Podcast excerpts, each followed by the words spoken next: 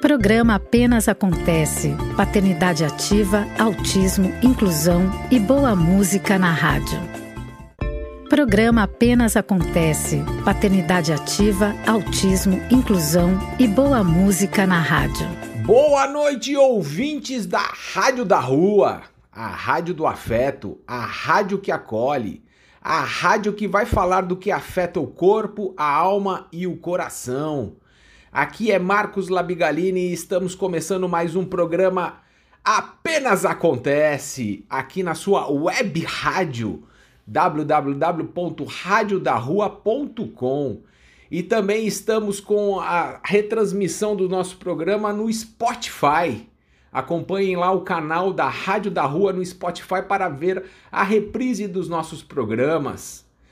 E hoje estamos bastante animados para começar essa semana com muito otimismo, alegria e vitalidade. E hoje temos no nosso programa um bate-papo muito especial.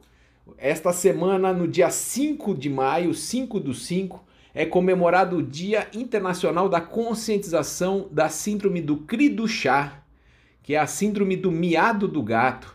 E nós trouxemos aqui uma amiga nossa, amiga de, de alguma, algumas, alguns anos já, que vem nos falar, vem nos trazer um pouco sobre a síndrome do CRI do chá. É, essa nossa amiga é a doutora Sandra Dória Xavier, a Sandrinha. A Sandra vai bater um papo com a gente para falar um pouco mais sobre a síndrome do cri do chá. Ela tem o seu filho Fefe, que com 15 anos com a síndrome, então ela vai contar para a gente um pouco a sua trajetória desde o diagnóstico até os dias de hoje, falando sobre a síndrome, falando da composição familiar, falando das, das necessidades que se tem com uma criança especial em casa. Então, um bate-papo bastante interessante que logo mais a gente vai passar aqui. Além disso, nós temos as nossas pílulas de informação. Nós temos a pílula de informação sobre paternidade ativa. Vamos também tratar o autismo aqui e as nossas coleções de informações e resenhas sobre a semana. Então fiquem todos aqui muito antenados, agradecendo muito a nossa audiência. A audiência querida que está aqui nos escutando nesta noite de segunda-feira, dia 3 de maio e agradecendo muito o pessoal de São Carlos, agradecendo demais as mães médicas que participam do grupo de MMAs que estão escutando aqui, que devem estar escutando o nosso programa para saber aí do nosso bate-papo. Então vamos todos juntos aqui nesta noite com muita alegria escutar agora Chove lá fora, me chama Lobão. Um, dois, três.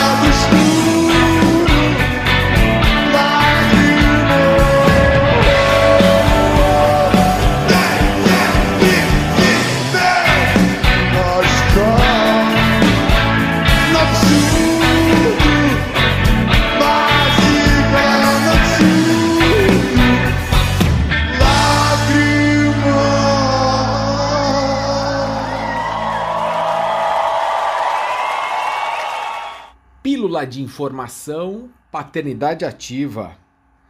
Ah, chegou o nosso momento aqui do programa que damos espaço para falarmos sobre paternidade ativa. Há duas semanas trouxemos aqui o, o, jornalista Alexandre Carvalho para conversarmos um pouquinho mais sobre a visão dele de paternidade ativa, como que ele encarou este desafio, vem encarando e os benefícios que ele vem sentindo, não só ele, como a família toda.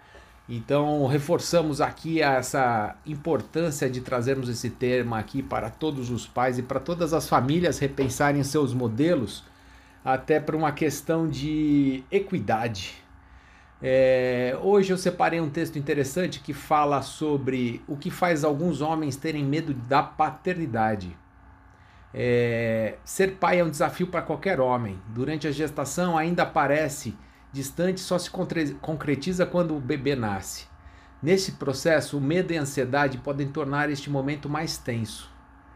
É, a psicóloga clínica Nicole de Amorim afirma que este temor é uma construção alimentada socialmente, pois vivemos em uma cultura que supervaloriza a maternidade em detrimento da paternidade. É, então é, é interessante falar sobre esse tema exatamente para que a gente consiga entender que tenha uma maior participação dos pais dentro de casa. E para que isso aconteça, a mãe também tem que querer isso e criar espaço e condições para que o homem possa fazer as, as ações do dia a dia de casa do jeito que ele faz, né? A gente cada um faz do seu jeito e essa coisa fica difícil quando se exige que seja feito do jeito da mãe e o pai nunca vai conseguir chegar ali, né? Mas ele vai conseguir dar conta. Não na perfeição que a mãe espera, mas vai conseguir. É... Aqui a, ela dá ainda dicas para superar o medo e as inseguranças de ser pai. Se o medo da paternidade se tornar incapacitante, é possível buscar ajuda especializada para entender este momento, refletir sobre as mudanças e ter insights sobre as experiências familiares.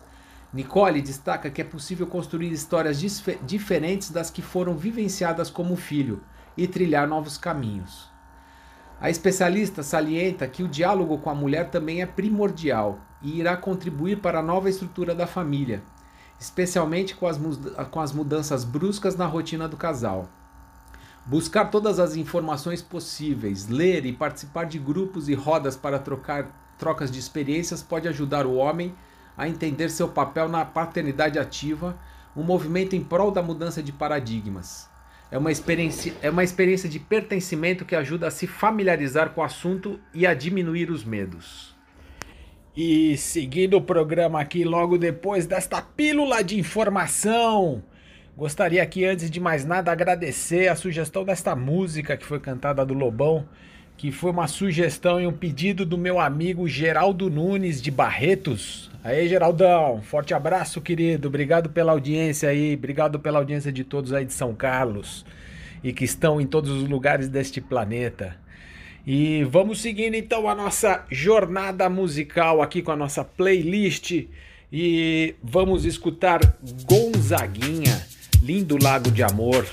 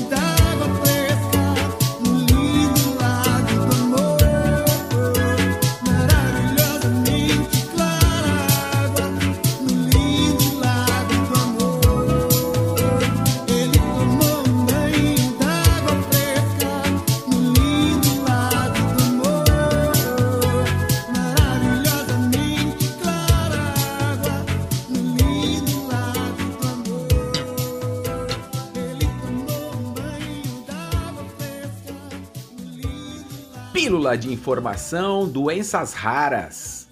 Ah, hoje teremos um bate-papo nesta sessão. E esta sessão, esta semana vem trazer o tema da síndrome CRI do chá, que é uma doença rara e que tem a, a, a, a data de dia 2 de maio, a celebração da conscientização sobre esta síndrome. Então nós trouxemos esse tema exatamente para desmistificar um pouco mais isso e comemorar esta data. É... A síndrome do cri do chá foi originalmente descrita em 1963 na França. Esta síndrome recebe esse nome pelo fato de seus portadores possuírem um choro semelhante ao miado agudo de um gato. Esta síndrome é uma anomalia cromossômica causada pela deleção parcial do braço curto do cromossomo 5. A estimativa é que esta síndrome afete cerca de 1 em 50 mil casos de crianças nascidas no mundo. Então, para falarmos deste assunto, estamos recebendo aqui a doutora Sandra Dória, a Sandrinha. Seja muito bem-vinda, Sandra. Muito obrigado por, por, pela sua participação. É, a Sandra, que é médica otorrino e especialista em medicina do sono. Gostaria aqui, Sandra, que você se apresentasse, apresentasse aí a sua família, apresentasse o Luiz Fernando, nosso Fefe de 15 anos, é, e nos falasse um pouco sobre a síndrome do cri do chá, desde o diagnóstico, como é que foi e como é que vocês é, conseguiram encarar essa, esse desafio, tanto na parte de entendimento pessoal como familiar. Marcos, oi pessoal da Rádio da Rua. Primeiro eu gostaria muito de agradecer o convite seu, da Rebeca. É um grande prazer estar aqui. Bom, então vamos contar um pouquinho da minha história com o Fefe, né? Eu tenho o Fefe de 15 anos agora, o Caio tem 8, meu marido é o Fernando e a gente, no nosso primeiro filho, a gente foi surpreendido por essa é, missão, né? Que é cuidar desse menino com cri do chá. É, então, o que, que aconteceu comigo foi que eu não soube nada na gravidez, durante a gravidez toda correu sem nenhuma intercorrência. No final, da, no final do último trimestre, teve uma suspeita de que eu tinha um pouco de atraso de crescimento dentro do útero, mas nada muito sério. E realmente eu fiquei sabendo uh, no dia seguinte do nascimento dele, de uma forma muito ruim, de uma forma muito pouco cuidada, pelo pediatra do hospital de que eu tinha uma criança com sindrômica, né? Então ele me conhecia, eu era médica do hospital na época e foi dessa forma que eu soube. Meu marido nos bastidores já estava sabendo que tinha alguma coisa errada, mas quis me poupar por aquele momento. Tinha até pedido para que ele fosse a pessoa que fosse me dar notícia, mas não, isso não foi respeitado, né? E aí a gente começou a correr atrás do diagnóstico. Realmente ele tinha algumas características que faziam que falavam a favor da síndrome de Cri do chá, que é uma síndrome que foi descoberta por um francês na década de 60, uh, que é, tem como Uh, característica, né, uma laringe, né, uma, uma, uma, a região das pregas vocais um pouco mal formada e com isso uma uma característica de um choro parecido com um miado de gato, daí que o nome é cri do chá, que é grito de gato em francês. E foi isso que fez a, o pessoal da maternidade suspeitar, e a gente confirmou o diagnóstico logo no, no, primeiro mês mesmo de vida. E aí a gente começou realmente a fazer uma sequência de, uma sequência de terapia. E eu confesso que assim, o primeiro momento, quando eu soube dessa notícia, no primeiro dia de vida dele, eu lembro do sentimento de, de morte, né? Num sentimento assim de que eu estava enterrando ali o filho que eu havia desejado, o filho que eu havia, é, na verdade, programado, né? Então, tudo aquilo foi por água abaixo. E eu acho que eu fiquei durante mais ou menos um mês nesse luto, nessa indignação, né? E aí eu fui realmente chacoalhada pela minha mãe e pela minha sogra, olharam para mim, para o meu marido e falaram: "Olha, o filho é de vocês e a, a gente vai dar todo o suporte que vocês precisarem para isso ficar tudo bem, vocês vão lutar por ele, vocês vão seguir bem e felizes com ele. Aí eu acho que eu me reanimei, eu surgi das cinzas, né? Eu e meu marido, a gente bora para lutar, né?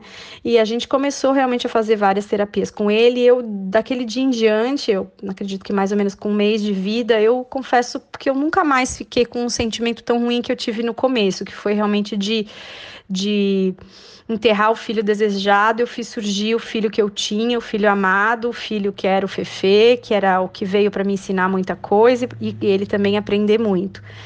E bora para frente, começou a fazer várias terapias, estimulações, desde ecoterapia, fono, físio, terapia ocupacional.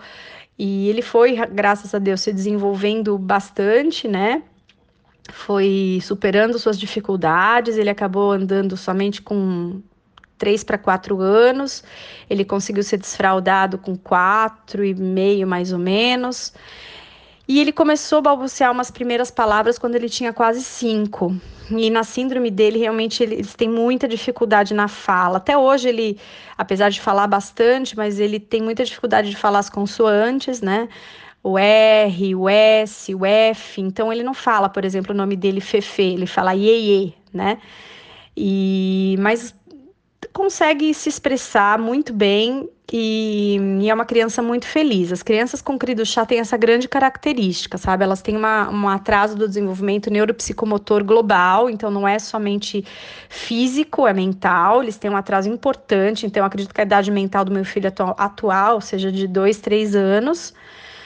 Mas eles são muito felizes, muito animados, muito sarristas, muito debochados, sabe? gostam de, de, de, bagunça, de geralmente, né? A grande maioria gosta de uma bagunça, gosta de uma piada, gosta de, de ser feliz mesmo. Eles têm muitos rituais, essas crianças geralmente eles têm, eles gostam de tudo muito, apesar de gostar de bagunça, a rotina, quanto mais bem estabelecida, deixa eles mais regulados, né? Então você, eu vejo que quando eu organizo a rotina do dia do Fefe, isso funciona muito bem. É, então, eles têm um atraso do desenvolvimento neuropsicomotor, como eu disse, né? Eles têm, uh, geralmente são crianças mais magras, tem algumas que são num peso normal ou até mais obesas, mas a grande maioria é abaixo da curva de crescimento ponderostatural. É, é, tem um choro característico, tem uma fala mais fina, mais, mais, mais realmente bem mais fininha, né?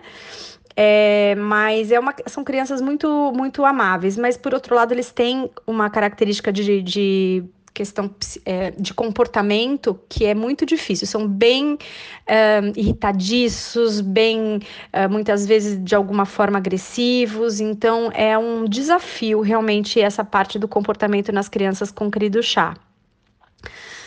Acho que era mais ou menos isso a respeito do. Hum, você já comentou a, a respeito da, da, da, questão genética, né? A maioria das vezes não é herdado. É, é, são, são, a, são a hora que une o óvulo com o espermatozoide, aqui há essa perda do bracinho curto do cromossomo 5.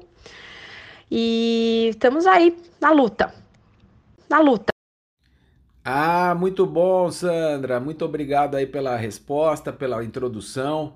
Conhecer você um pouco mais, você, a sua família, as suas histórias e também falarmos sobre um pouco mais sobre o Fefe. E a ideia aqui do programa é exatamente a gente divulgar mais informações para a gente ter um pouco mais de consciência e ampliar nossa empatia.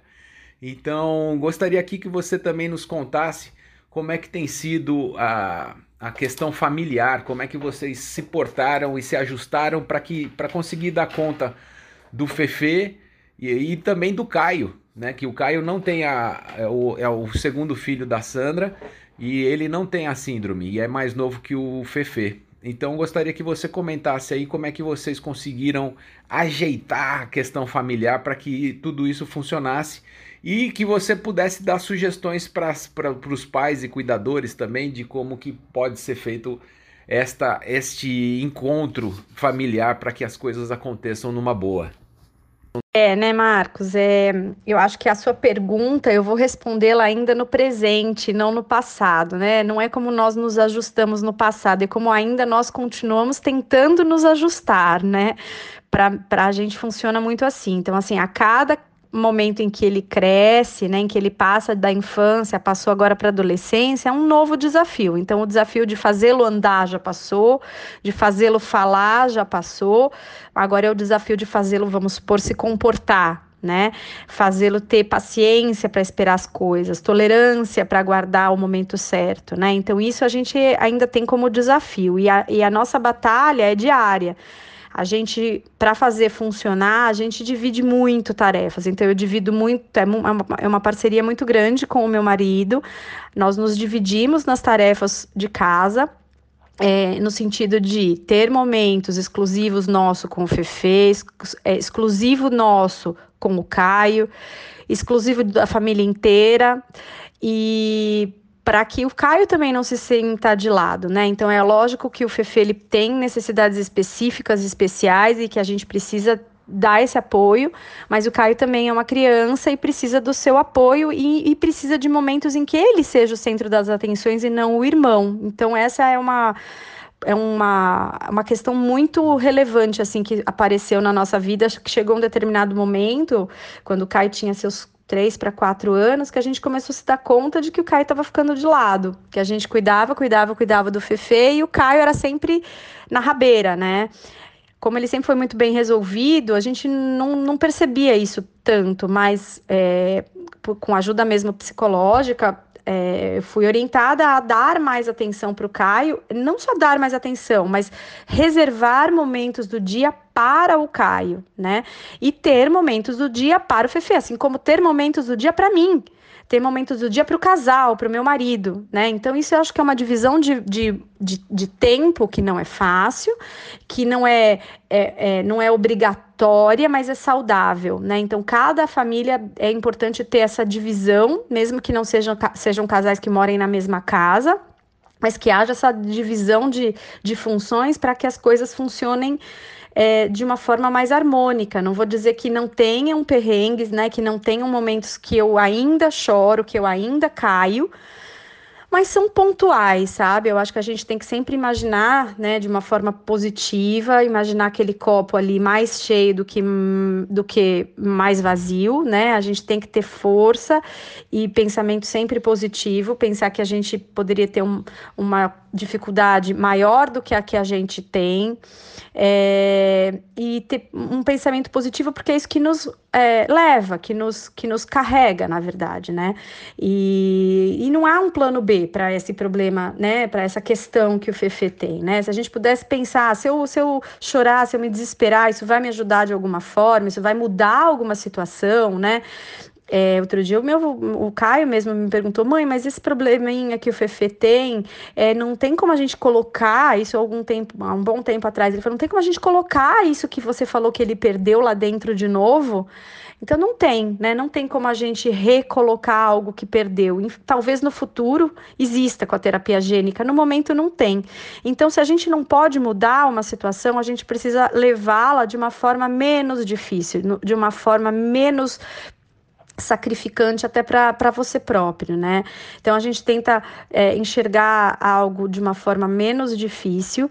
Eu não vou dizer para você que a minha família é uma família como a, a típica, né? Que a, gente decide ir para um restaurante, vamos nós quatro, decidimos de ah, vamos viajar, vamos, vamos botar as coisas na mali. É muito diferente. A gente precisa ter uma programação com algum tempo, é, informar para ele, dizer tudo com muita antecedência, falar é, etapas por etapas se o lugar aceita, se o lugar, se o lugar é, é, é acessível para ele, quais são as diversões que ele vai ter, como que ele vai ser, enfim. É todo um projeto para a gente poder fazer alguma coisa com, com, a, com ele junto. Desde ir até a padaria do lado, até ir para uma viagem maior de avião, que a gente passou anos sem fazer, até que um pouco antes da pandemia a gente voltou a fazer e foi muito bom. Então, acho que a gente precisa encarar como, como desafios, mas com, como desafios positivos, como coisas para poder contar e poder olhar para trás e, e agradecer por tudo que a gente já conquistou, né? Então, assim, a síndrome de cri do chá muitas vezes não está no rosto, né? Eles são, eles têm um, um, certo fenótipo, uma certa característica um pouco parecida um com os outros, né? O rostinho mais afinado, muitas vezes uh, tem uma, uma retrognatia, né? Um queixo mais posteriorizado, é, um andar meio desajeitado, mas de certo modo eles podem passar como, como uma criança neurotípica, né? Mas é, na medida em que eles começam a andar, começam a falar, começam a se manifestar, a gente começa a ver que realmente eles têm um atraso importante. Isso precisa, a gente precisa da empatia das pessoas. Então a mensagem que eu queria deixar também é para aquelas as famílias que têm crianças neurotípicas, né?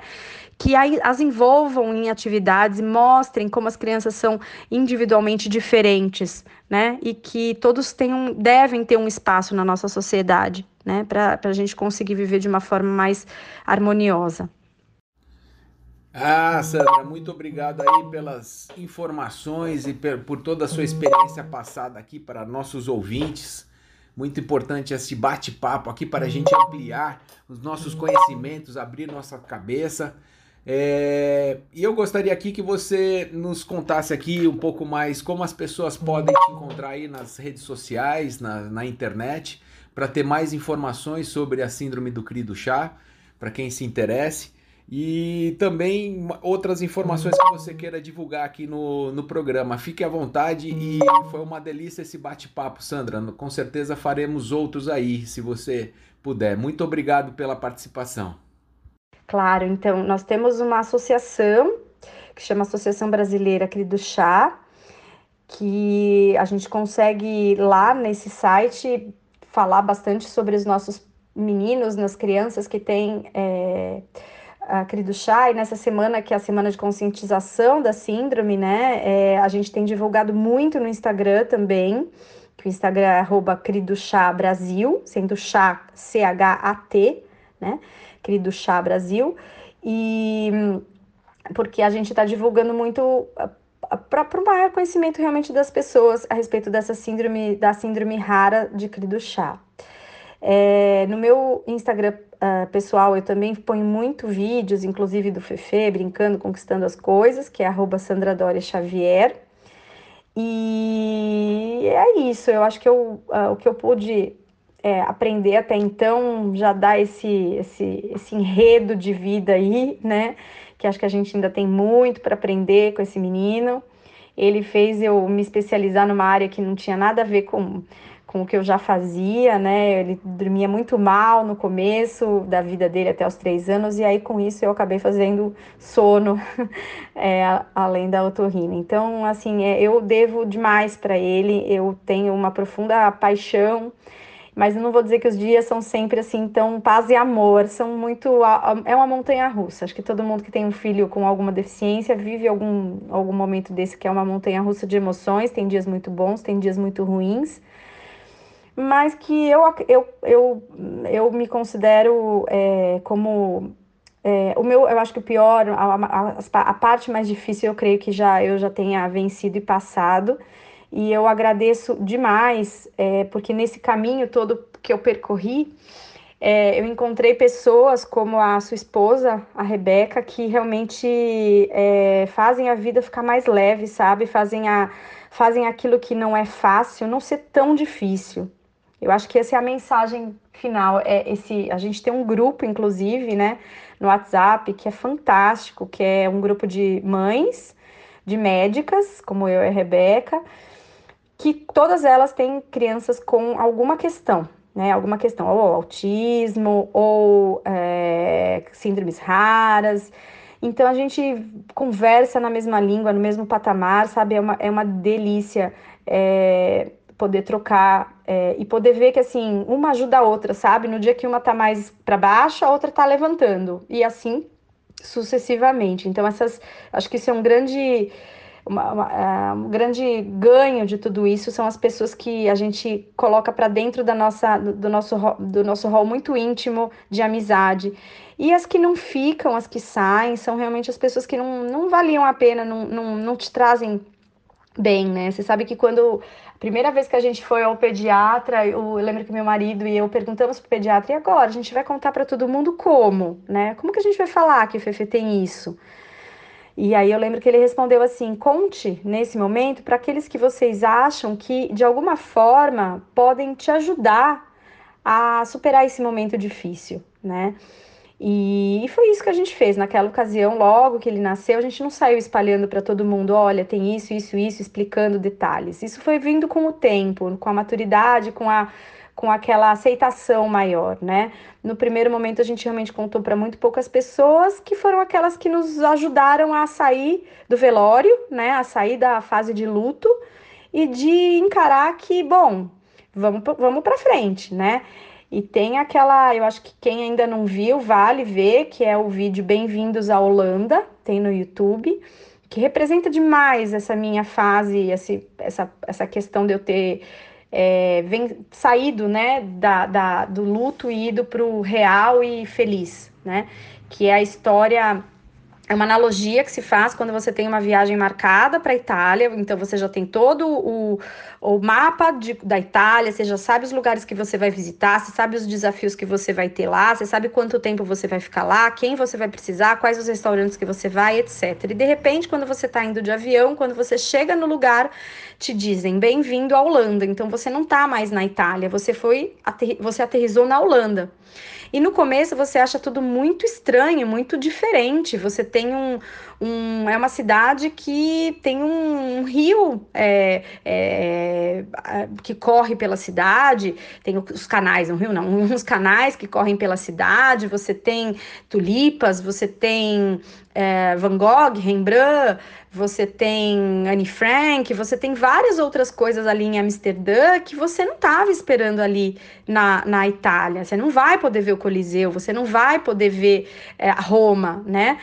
No entanto, você começa a visualizar e achar tão lindo aquilo que você está vendo que você não veria na Itália, né? Então é, é uma beleza mais encoberta, é uma beleza não tão clara e esparramada, vamos dizer assim, mas existe, cabe a você também enxergar essa beleza, cabe a quem está olhando poder ter um olhar mais carinhoso, mais empático.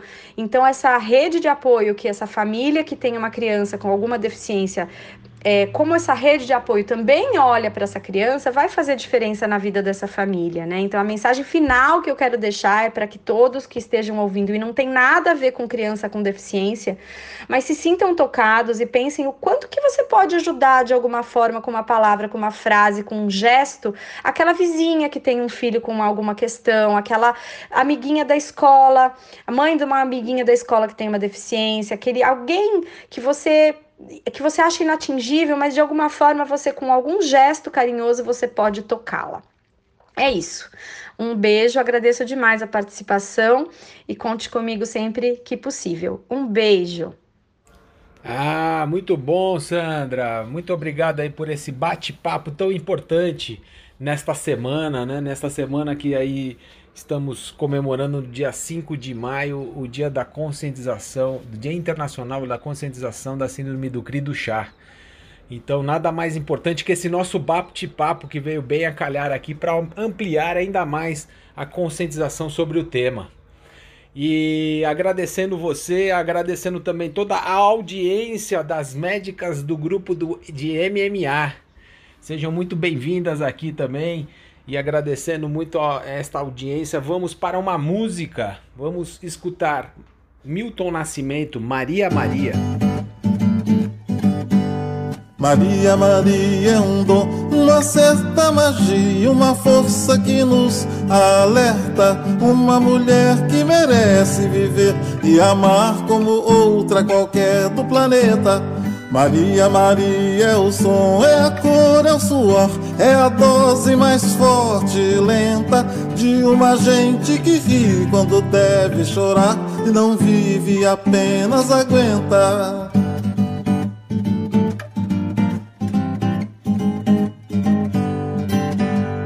Mas é preciso ter força, é preciso ter raça, preciso ter gana sempre. Quem traz no corpo a marca Maria, Maria, mistura dor e alegria.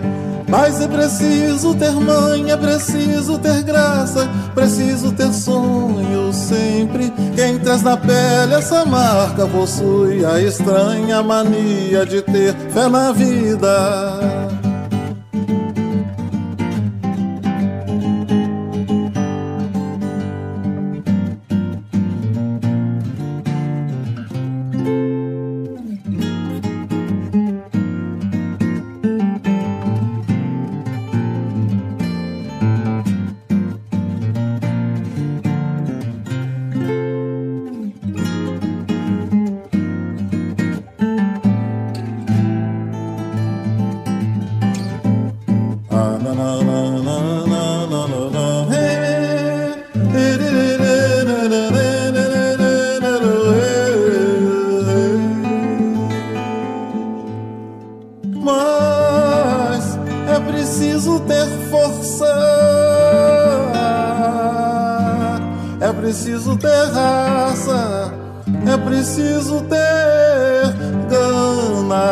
Sempre.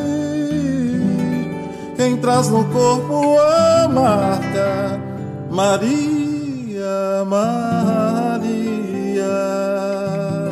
mistura a dor e a alegria.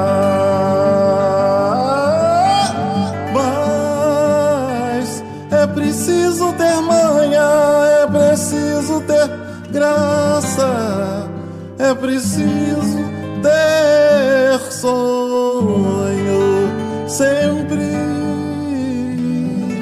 Quem traz na pele essa marca possui a estranha mania de ter fé na vida.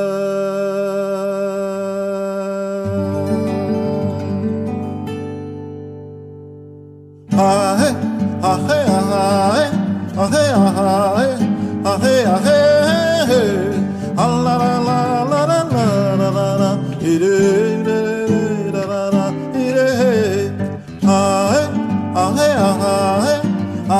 ah,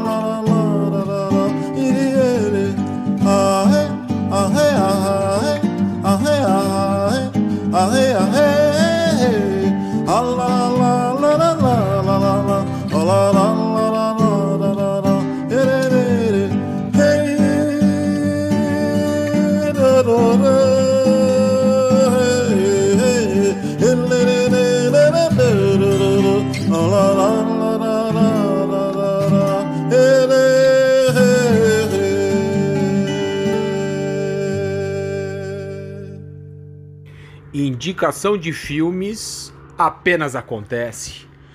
Chegou aquele grande momento da semana para presentearmos nossos ouvintes com as nossas sugestões. A nossa repórter especial Amanda Labigalini, a minha Amandinha, uma adolescente que sempre traz a sua visão sobre filmes e também sobre as resenhas da semana, vem trazer aqui pra gente hoje uma indicação de filme radioativa. Ah, muito interessante essa indicação. Acompanhem aqui eu sugiro a todos que vejam que vale a pena. Diga lá, Amandinha. Boa noite, caros ouvintes da Rádio da Rua. Mais precisamente, Apenas Acontece. Eu sou a Amanda e no programa de hoje eu vim recomendar um filme extraordinário para vocês. Esse filme se chama Radioactive, em português é Radioatividade, e ele foi produzido e ele se encontra na Netflix. Radioactive vai contar sobre Marie Curie. Marie Curie foi uma química que descobriu dois elementos químicos que se encontram na tabela periódica e que até então ninguém tinha descoberto. É, além dela ter descoberto dois elementos químicos e demonstrado a inteligência que essa mulher possui, ela também recebeu o primeiro prêmio Nobel da história sendo uma mulher, o que representa uma representatividade representa uma representatividade muito grande. Portanto, assistam. É, ela é inspiradora e esse filme é inspirador.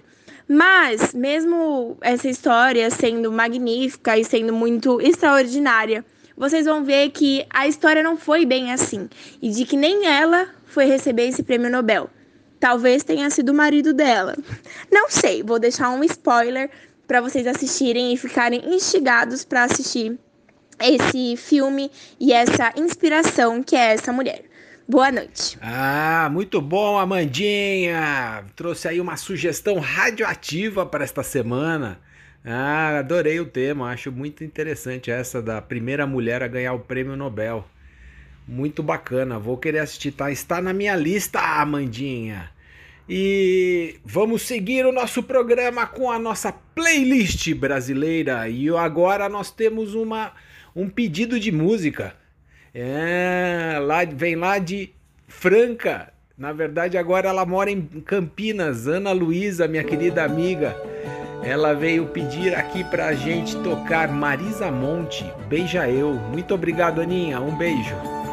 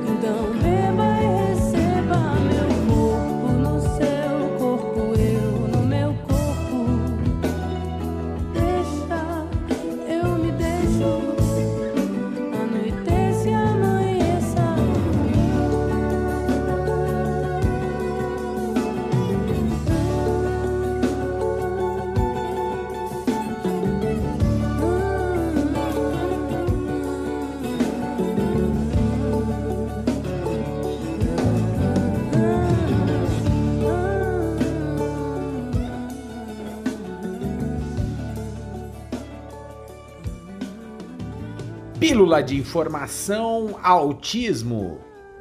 Ah, vamos para mais uma pílula de informação sobre autismo para aumentarmos nossa conscientização sobre o autismo e tudo que envolve as necessidades especiais de crianças com deficiência. Então, aqui vamos trazer a opinião da minha esposa, Rebeca Almeida.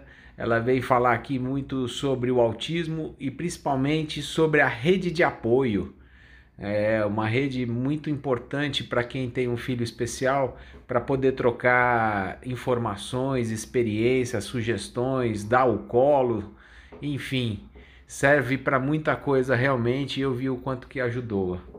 É, vamos escutá-la então. Hoje eu vou falar um pouco sobre a rede de apoio. Antes de ser mãe, é, e mesmo como médica, Sempre falei muito sobre rede de apoio, sempre escutei muito sobre a necessidade de rede de apoio, principalmente na maternidade. É, para a gente poder saber, ter, ter opções né, com o filho, se alguém se precisar levar no médico e não tiver opção, se trabalhar fora e precisar de alguém para dar uma mão, se a criança ficar doente, você não conseguir faltar no trabalho, coisas do tipo. E com a maternidade atípica, né, com o autismo, é, eu senti uma necessidade muito maior dessa rede de apoio do que eu imaginava. Até a gente ter o diagnóstico do Miguel, eu sempre tentei fazer o máximo possível das coisas é, só em casa mesmo, eu, meu marido, com a ajuda dos filhos dele. E, mas é, eu percebia que já era muito mais difícil do que eu esperava e muito mais difícil do que era para mim, por exemplo, quando eu ficava com os, os filhos do meu marido, né, do primeiro casamento dele, Amanda e o Vinícius, os, os irmãos do Miguel. É, com isso, eu fui sentindo uma necessidade maior de conseguir ter com quem falar, com quem discutir sobre as coisas do Miguel. E eu percebi que para mim me doía muito conversar com minhas amigas que tinham filhos neurotípicos, né? Porque isso, além da minha rotina ser muito diferente da delas, isso de algum jeito abria uma ferida em mim. Abria a ferida da, digamos, quase que inveja, né? Quando a gente engravida, a gente sonha em tantas coisas idiotas que a gente projeta no filho e que no final das contas a gente percebe que a gente está querendo ser mãe para suprir algumas coisas nossas que a gente acha legal. É, e eu acho que eu amadureci demais com isso, porque eu passei a conseguir ver que a minha maternidade ela foi feita para ajudar e suprir as necessidades do meu filho. Eu consegui perceber o quanto que a maternidade foi feita para o outro. A maternidade não é minha. A maternidade ela foi feita para que eu consiga lidar com o outro, que é o meu filho, e ensinar esse meu filho o máximo a que ele possa se cuidar sozinho quanto antes. Quanto mais mais a criança aprende a ter a sua independência, é, isso facilita a vida dela e de certo modo acaba facilitando a vida dos pais também. Então, é, eu comecei a procurar pessoas que me agregassem mais coisas, que eu conseguisse conversar sobre o assunto, que eu conseguisse me sentir acolhida, é, mas não só acolhida por alguém que queira me dar um abraço, sim acolhida por alguém que além de querer me dar um abraço passa por coisas parecidas comigo, né, para a gente poder ter alguma troca. Então, há mais ou menos três anos atrás, eu fiz um grupo de WhatsApp umas amigas. Comecei com uma, depois com outra. Hoje nós somos quase 60. É um grupo de médicas onde todas nós temos algum temos o filho com alguma questão. Não todos são autistas, tem criança com síndrome de Down, síndrome de Dravet, síndrome de cri do chá, que hoje a, a, a, minha grande amiga, a irmã que a, que a maternidade atípica me, do, me trouxe, é, tá, fez uma entrevista aqui com, com meu marido, a Sandra. Sandra me apresentou muita coisa. Quando eu conheci a Sandra, ela já estava nessa vida atípica há mais de década, então ela foi uma pessoa assim fundamental para minha saúde mental e para o meu acolhimento. E junto com ela vieram várias desse grupo, a gente chama de MMA. São as mães atípicas. Eu agradeço muito a cada uma delas, agradeço muito cada dia que a gente divide alguma coisa doída, Agradeço muito cada dia que a gente tira o dia para falar só besteira e deixar o nosso dia mais leve de todas nós. É, agora com a pandemia deu uma dificultada, mas esse, essa minha rede de apoio que a gente montou, que é uma rede de apoio mais psicológica do que física, até porque todas nós precisamos de algum apoio físico também ali para poder descansar um pouco, dormir. Mas a gente conseguiu fazer uma rede de apoio psicológica maravilhosa é, desde que começamos a fazer o grupo, antes da pandemia, obviamente. A gente conseguiu fazer dois encontros que foram maravilhosos. É, preparamos um espaço para as crianças poderem correr, brincar sem serem julgadas e sem serem olhadas. Fizemos atividades com elas para fazer biscoito, para poder se melecar sem ninguém estar tá olhando. Isso foi tão importante para mim que eu acredito que tenha sido importante para elas também. Então, o que eu quero mais dizer para as mães, é, para as mães que têm filho atípico, né? Tenta procurar uma rede de apoio semelhante ao que você passa também. Isso é tão importante. É, acho que não é uma questão de vitimismo, não é uma questão de, de nada demais. É uma questão de procurar pares que te entendam, pares que sentem o que você sente. Não que a, aquela sua grande amiga que tem um filho típico, neurotípico, que ela não vai te entender, não vai te abraçar e não te dar um ombro. Mas é tão gostoso a gente ter alguém do nosso lado que verdadeiramente, ao invés de um tapinha nas costas, dá pra gente um, um ombro e um acolhimento de uma coisa que ele também sente ou opinião de uma coisa que ele também já passou. Isso é, para mim, isso é fundamental. Então hoje eu queria agradecer muito essas meninas, mulheres, médicas, mães maravilhosas que que entraram na minha vida, que eu nunca imaginei que poderia entrar, que no começo eu achei que tinham entrado na minha vida por um motivo ruim e hoje em dia, graças a Deus, eu descobri que é um motivo maravilhoso. Graças a Deus, com a maternidade tem me feito perceber o quanto é maravilhoso a gente poder ter uma coisa que a gente não esperava, a gente poder crescer e aprender com quem a gente mais ama nessa vida. É o aprendizado mais gostoso. Uma boa noite para todos.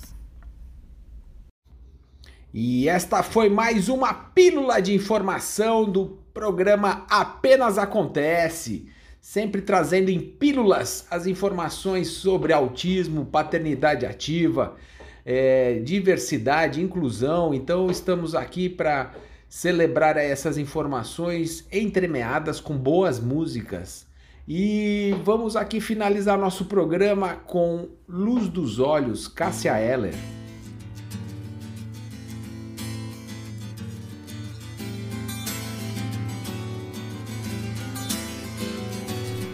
Ponho os meus olhos em você, se você está.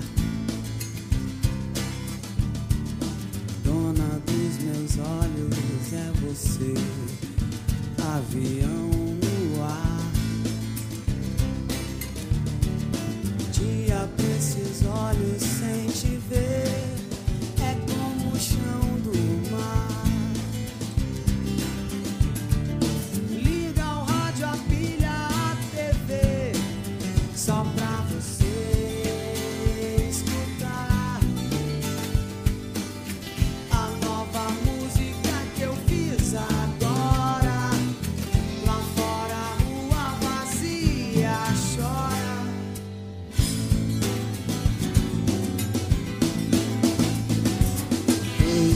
olhos vidram ao te ver. São dois fãs, um par. Luz nos olhos, vidros pra poder melhor te enxergar. Luz dos olhos para anoitecer. É só você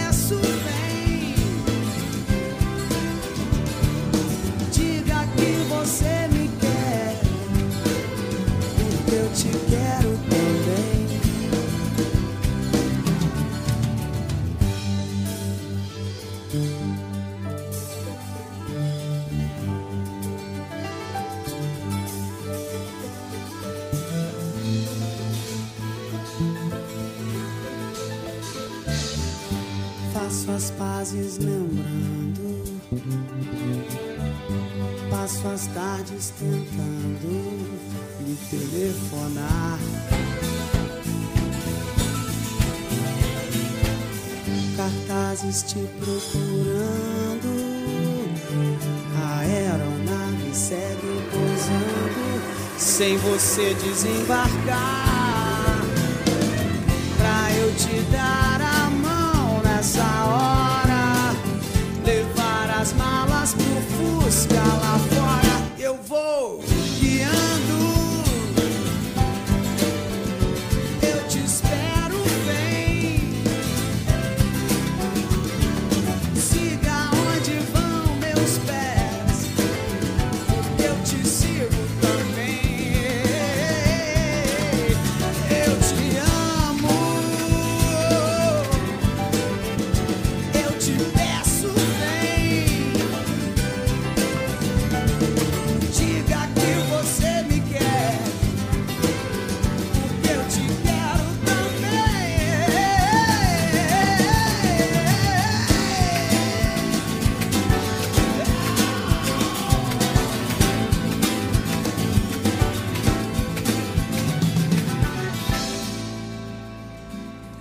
isso aí, pessoal. Terminando aí o programa com uma excelente música, ótimas informações, comentários, participações especiais. Gostaria de agradecer a todos os ouvintes que estiveram conosco até agora nessa nesta noite de segunda-feira. Desejando a todos uma excelente semana e esperando vocês no próximo programa na próxima segunda-feira às 8 da noite. Uma boa noite. A Rádio da Rua veio para trazer o som, o ritmo e a realidade de quem está nas trincheiras, no fronte do que acontece na vida social. É a rádio do papo reto para fortalecer o som da cidadania, do povo de rua e do povo da magia. A rádio que vai falar do que afeta o corpo, a alma e o coração.